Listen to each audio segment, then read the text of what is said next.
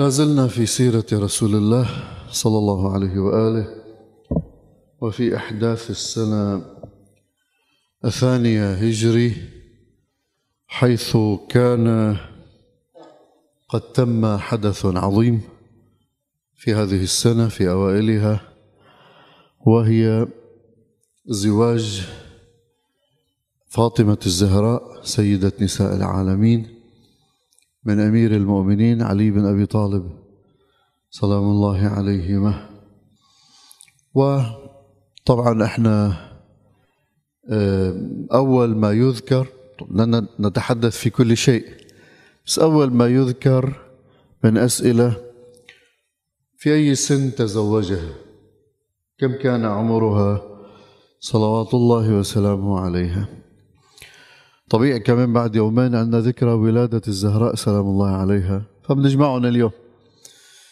فهناك ثلاثة أقوال. قول المشهور هو أنها ولدت بعد البعثة بخمس سنين. وطبعا هذا منقول عن الشيخ المفيد على ما أظن. وهناك قول ثاني أورده في أعيان الشيعة للسيد الأمين أن كان عمرها يتراوح بين التاسعة والعاشرة والحادية عشر. يعني في اختلاف. تاسعة يعني ولادتها كانت بعد خمس سنين. عاشرة يعني كانت ولادتها بعد أربع سنين. حادية عشر يعني كانت ولادتها في السنة الثالثة بعد البعثة. كذلك في قول هذا معروف عند الشيعة. بس الأشهر عند الشيعة الإمامية أنه كان عمرها تسع سنين لأن يذهبون إلى ولادتها في آه، الخامس سنة بعد البعثة. في قول آخر مشهور ربما عند السنة آه، يقول بأنه آه، ولدت طبعا سلام الله عليها قبل البعثة بخمس سنين. في قول أنه ولدت أيضا بعد البعثة بسنتين. يعني الجماعة مش ما عندهم قول ثابت. إحنا مش راح كتير نوقف عند هذه المسألة آه، لأنه آه، ما فيها كتير فايدة. بس نتفة صغيرة راح أوقف. لكم شو بيترتب عليها.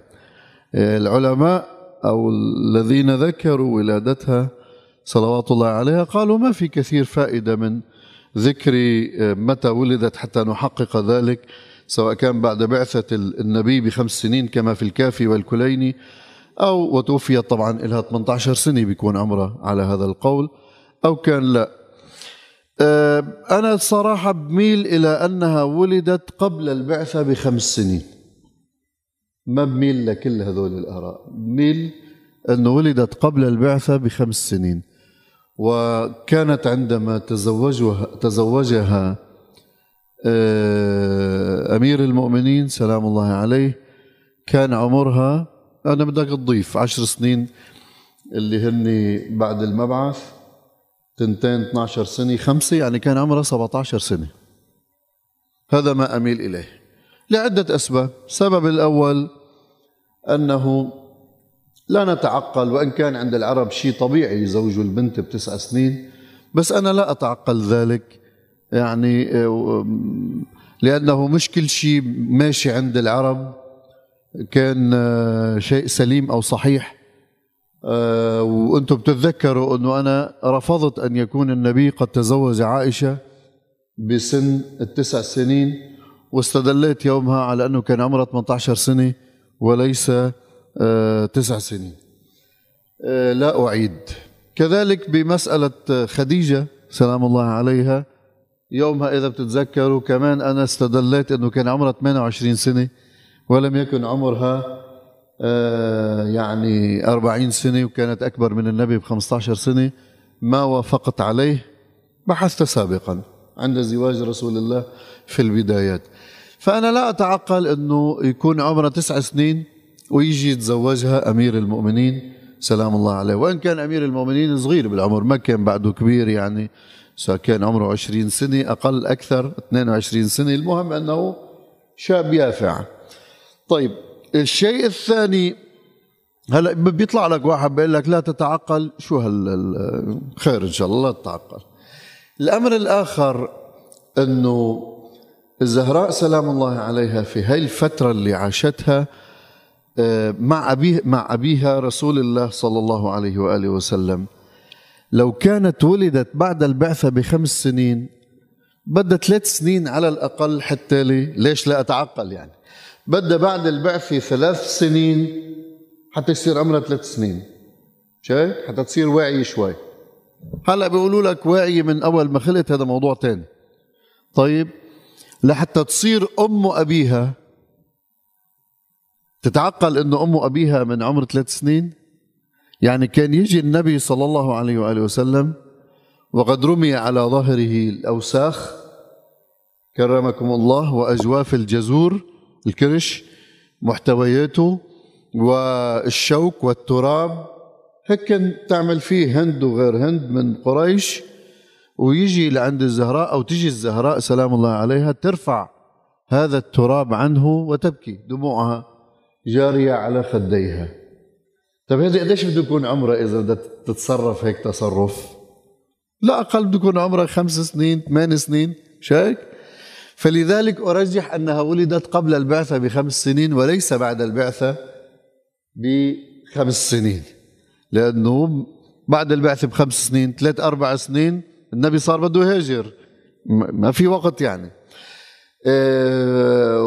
فلذلك أنا بقول أنه ولدت قبل البعثة لأنها عاشت مع أبيها كل أحداث البعثة وكل آلام البعثة وكانت تعطيه ذلك الحنان حتى قال فاطمة أم أبيها. فاطمة أم أبيها لأنه صلوات الله عليه فقد ذلك الحنان منذ صغره فوجده في ابنته فاطمة التي كانت ترعاه تلك الرعاية. هاي الرعاية لابد أن تكون بسن معقول.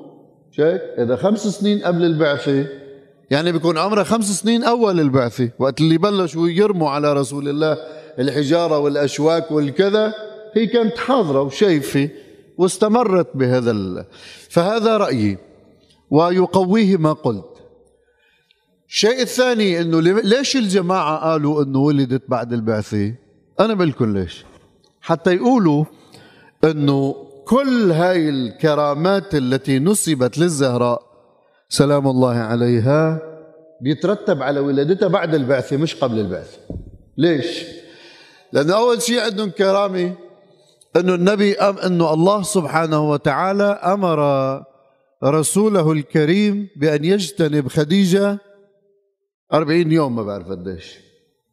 اجتنبها وراح. حتى زعلت المسكينة وفكرت أنه مخاصمها حتى نزل ثمار من الجنة فأكل هاي الثمار فانعقدت نطفته ف يعني تصوروا حتى بأدق التفاصيل والخصوصيات هذول القصاصين تدخلوا أنا بعرف أنه هذا الحكي بزعل الشيعة كتير. بس شيء يعني كرامة الزهراء سلام الله عليها. نفس الزهراء هي كرامة بل من أعظم الكرامات. نفس الزهراء هي شعيرة بل من أعظم الشعائر. ما حدش زايد علينا يعني. نفس الزهراء سلام الله عليها هي من أعظم نساء حتى ولذلك سميت سيدة نساء العالمين. عظمة الزهراء ما بتكمن بمثل هاي الخب يعني هاي ال ال ال ال ال ال الكرامات المصطنعة. إنه بده يأمروا ما بعرف 40 يوم لحتى يأكل من ثمار الجنة. لتنعقد النطفة من ثمار الجنة لحتى يجي يرجع يقارب خدي. شو خصكم لك شو لكم دخل؟ هاي نفس الشيء مثل قصة إنه والله سلام الله عليها. مع الأسف يعني بعدنا بنسمع هيك حكاية بمجلس العزم من كم يوم يعني أول الشهر والشهر الماضي إنه المفروض نخلص من هاي القصص. بس مع الأسف بعدها موجودة على منابرنا. إنه لا ما بتعلموا الناس أخلاق الزهراء عظمة الزهراء. صدق الزهراء مع زوجها ومع الناس. إخلاص الزهراء سلام الله عليها لربها حتى ارتقت في طاعته وعبادته إلى أن أصبح الله يرضى لرضاها ويسخط لسخطها. في أعظم من هيك كرامه اللهم صل على محمد. في أعظم من كرامة أن يرضى الله لرضا إنسان ويسخط لسخطه؟ ما بدها الزهراء هاي الحكاية ودعتكم والله ما بدها. ما بدها. طيب. وبيبلشوا يركبوا لك إنه هي تلد من فخذها؟ روايه ليش بدها تولد من فخذها؟ حتى يقولوا أنها لا تحيض. شو خصك؟ مين أنت؟ روايات وردت في كتب السنة. لك ما هي مصايبنا من كتب السنة. مش قصدي السنة كسنة يعني قصدي المؤرخين المحسوبين على السنة. لأنه المؤرخين راحوا حطوا مثل هاي الروايات حتى يسيئوا لحتى يقولوا ليكوا الشيعة كيف بيؤمنوا بالخرافات. طب أنت جاي بكل بساطة والله هاي أكبر دليل على أنها صحيحة وردت في كتب المخالفين. هاي ببلش يحكي من هالشكل مش هيك وخير يعني شهادة ما أتت من عدوك هيك بيصيروا يحكوا بهالطريقة. مين اللي قال لك الحق لأنه هذا الحكي صحيح. هاي أقلام مأجورة وضعت وقصص كان الناس يتقاضى عليها مالا. أنا علكم قبل مرة إسحاق بن كذا كان من الرواة وإجا كان ماشي في الطريق شاف واحد من القصاصين هذول قال له لهذا قال له كيف تأكل في الطريق؟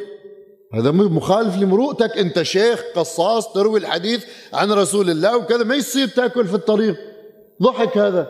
قال له أرأيت أنه إن كنت في حظيرة بهائم. كرمكم الله تعالى. أتأكل؟ قال بلى آكل. قال تعال. تعال حتى ابرهن لك. وقف في السوق على مرتفع ونادى أيها الناس اجتمعوا اجتمعوا. سأروي لكم حديثا عن رسول الله. اجتمعت الناس. قال حدثني كذب. حدثني فلان عن فلان عن فلان عن رسول الله أن من وصل رأس لسانه على أرنبة أنفه دخل الجنة. شاف كل الناس مدوا لساناتهم ليشوفوا إذا بيوصل لهون. قال له أرأيت؟ شفت هذول الناس شو مصيبتهم؟ انه بدل ما يضحكوا عليه يقولوا له أسكت يا كذاب. صاروا يمدوا بلساناتهم ليشوفوا اذا يفوتوا على الجنة ولا لا. قال له بتقول لي بعد شو بهائم هذاك ابن إسحاق حمل حاله وفل فهذول قصاصين كانوا يتقاضوا فلوس من الناس حتى يرووا مثل هاي الحكاية ومثل هاي الأساطير. طيب تجي أنت بتتدخل. بعدين يا أخي شو بيعرفك أنه سلام الله عليها كانت كالنساء تأتيها الدورة أو لا تأتيها الدورة شو خاصة؟ مين بيعرف هاي الخصوصيات غير أمير المؤمنين؟ ما حدا. بالله عليكم لو كان أمير المؤمنين موجود بيرضى ينحكى على مرته هالشكل. لا أخلاق لا أدب وعلى المنابر وعلى أساس أنها كرامات وفضائل وصلوات ودنيا. أي مش قاعدة طول بالك. في شيء أنت قصدك تروي كرامة عم تتحول لمسبة إلك ولأهل البيت سلام الله عليهم. لأنه مش كل الناس بعد تقبل هذا المنطق.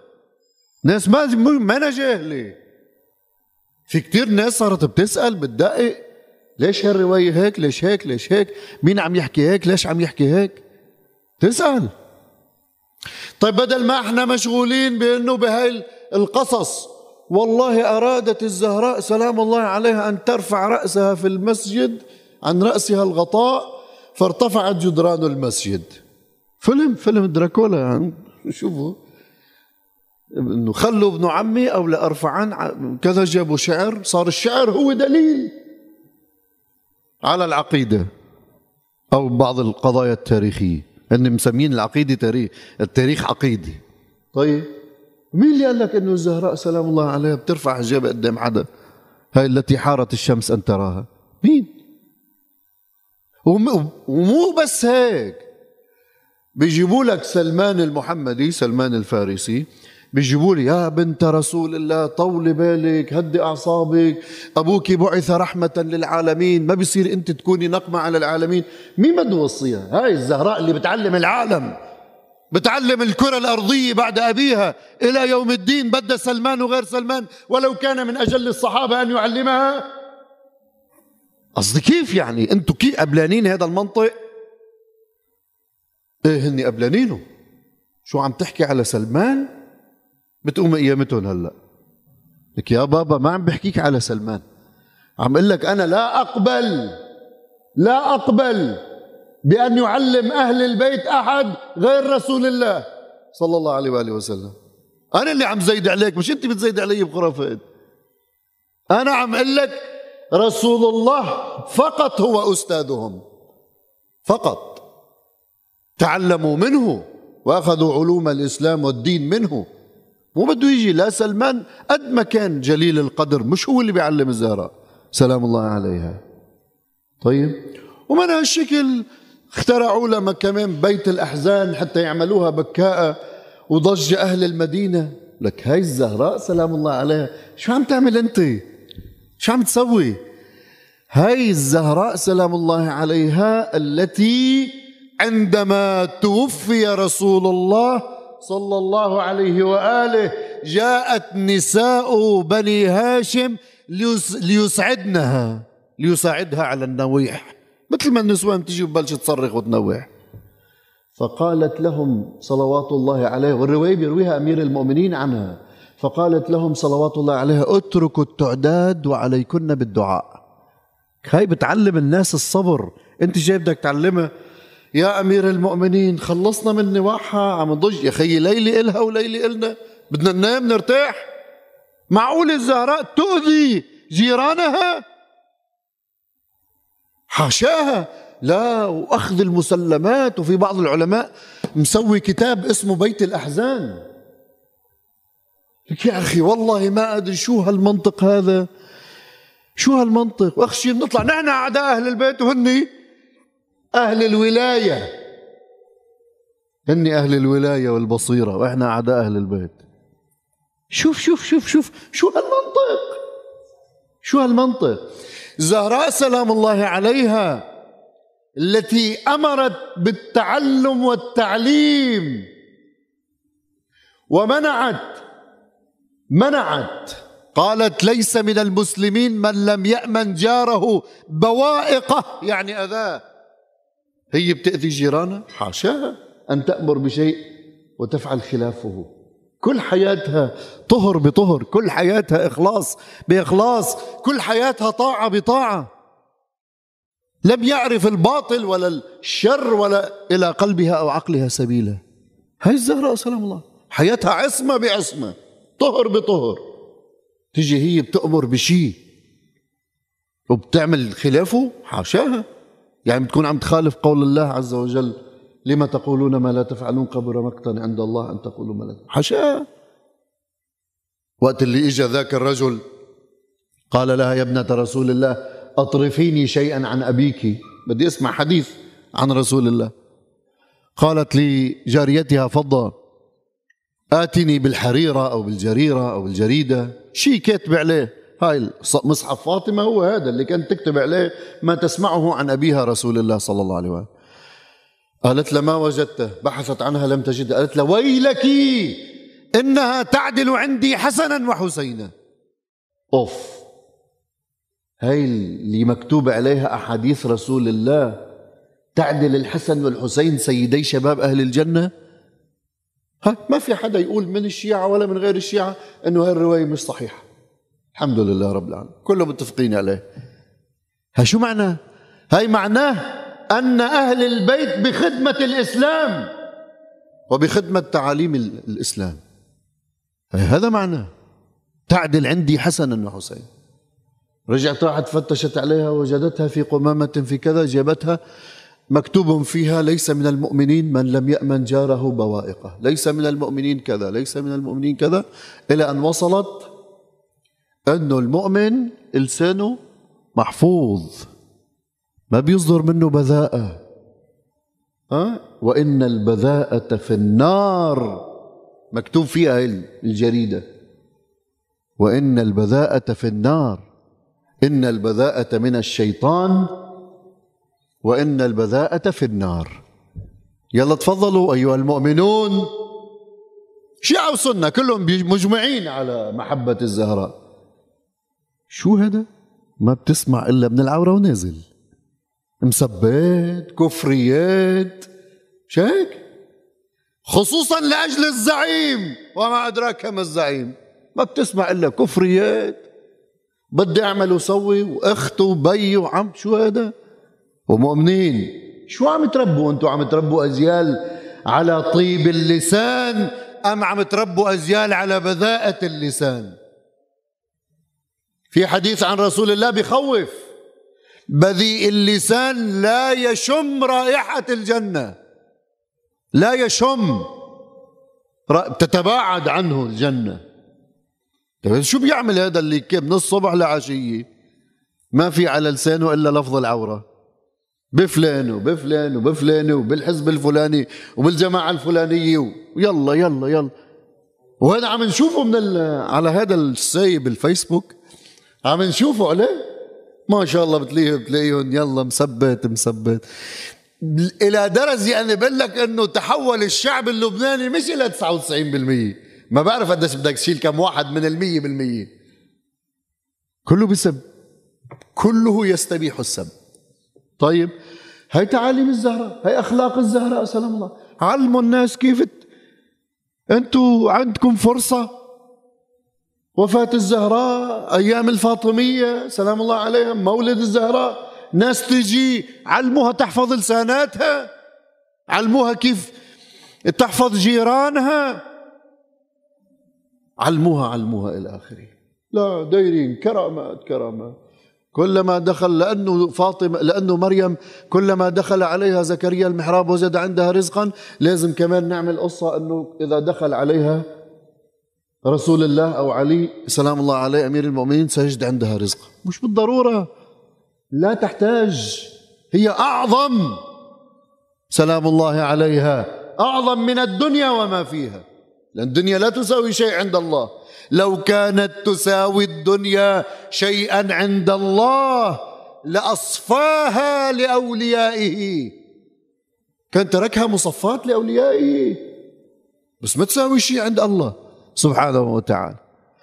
طيب ولذلك هم الجماعة ما فيهم إذا قالوا ولدت قبل البعثة ما بتزبط معهم أنه يتوقف ال ال يعني يختلي ويتوقف عن شو اسمه عن الزهراء حتى ينزل إلا إنه كان بعد البعثه شو اسمه الوحي بعد ما نزل على رسول الله صلى الله عليه وآله وسلم. يمكن علشان هيك ركبوا هال الفيلم كله بعد البعثة.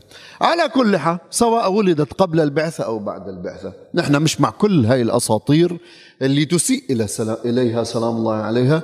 إحنا مع الزهراء المرأة العظيمة المعصومة الطاهرة المطهرة النقية الزكية التي يرضى الله لرضاها ويسخط لسخطها لأنها كانت تعبده حق عبادته. لأنها كانت تخلص له بكل جوارحها لأنها كانت محبة لكل الناس وللجيران تدعو لهم قبل أن تدعو لنفسها لأنها لأنها لأنها سلام الله عليها. هاي على مين؟ هاي علينا.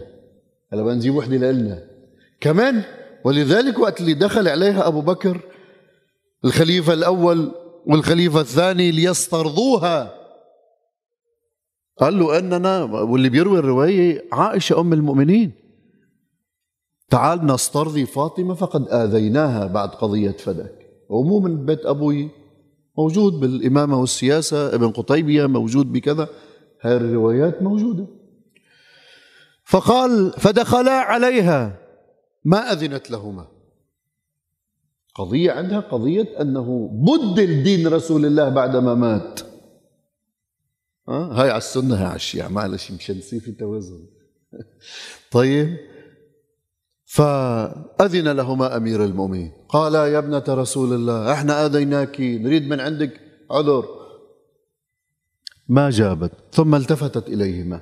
قالت أشهدكم الله تعالى أما سمعتما أبي رسول الله؟ يقول أن فاطمة بضع مني من أذاها فقد أذاني ومن أرضاها فقد أرضاني. قال بلى. نشهد أننا سمعنا ذلك من أبيك رسول الله. ألم تسمع رسول الله قال كذا وكذا؟ قال قالت اللهم اشهد أني ساخطة عليك عليك. قالت له للأول. هاي الزهراء سلام الله عليها. بدنا ما بدنا نعيش حساسيات محبة جوفاء محبة خرافية ولا بدنا نعيش عصبيات طائفية. بدنا نحاكم التاريخ بس بدنا نفوت على التاريخ بتجرد. مش إذا أنا بحب أبو بكر يعني معناته بدي دافع عنه حتى الموت على حساب بنت رسول الله. وإذا بحب الزهراء بدي أنسب لها كل شيء فيه خرافات بالكون. وبصير إذا قلنا والله هذه خرافة بنصير بصير حتى الشيعي عدونا. ما في توازن عند المسلمين مع الأسف الشديد. كلام قاسي بعرف.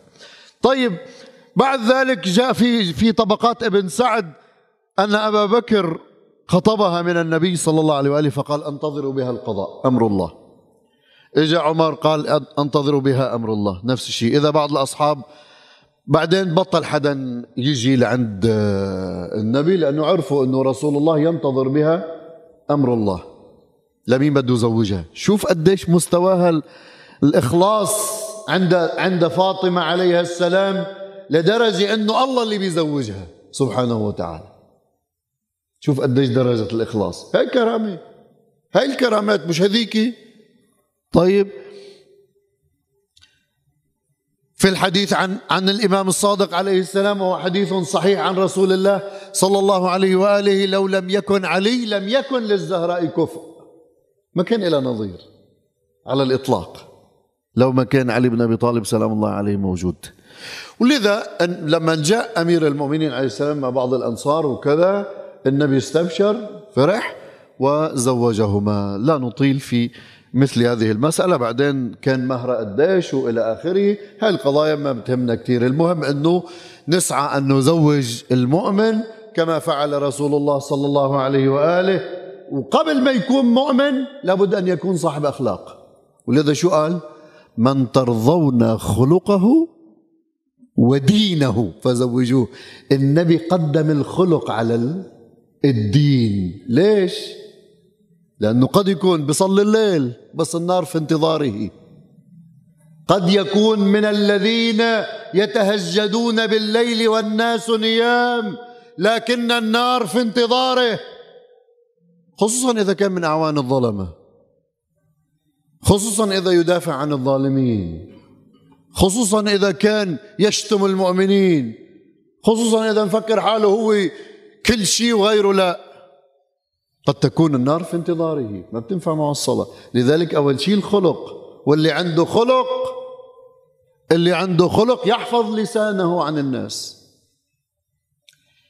والحمد لله رب العالمين.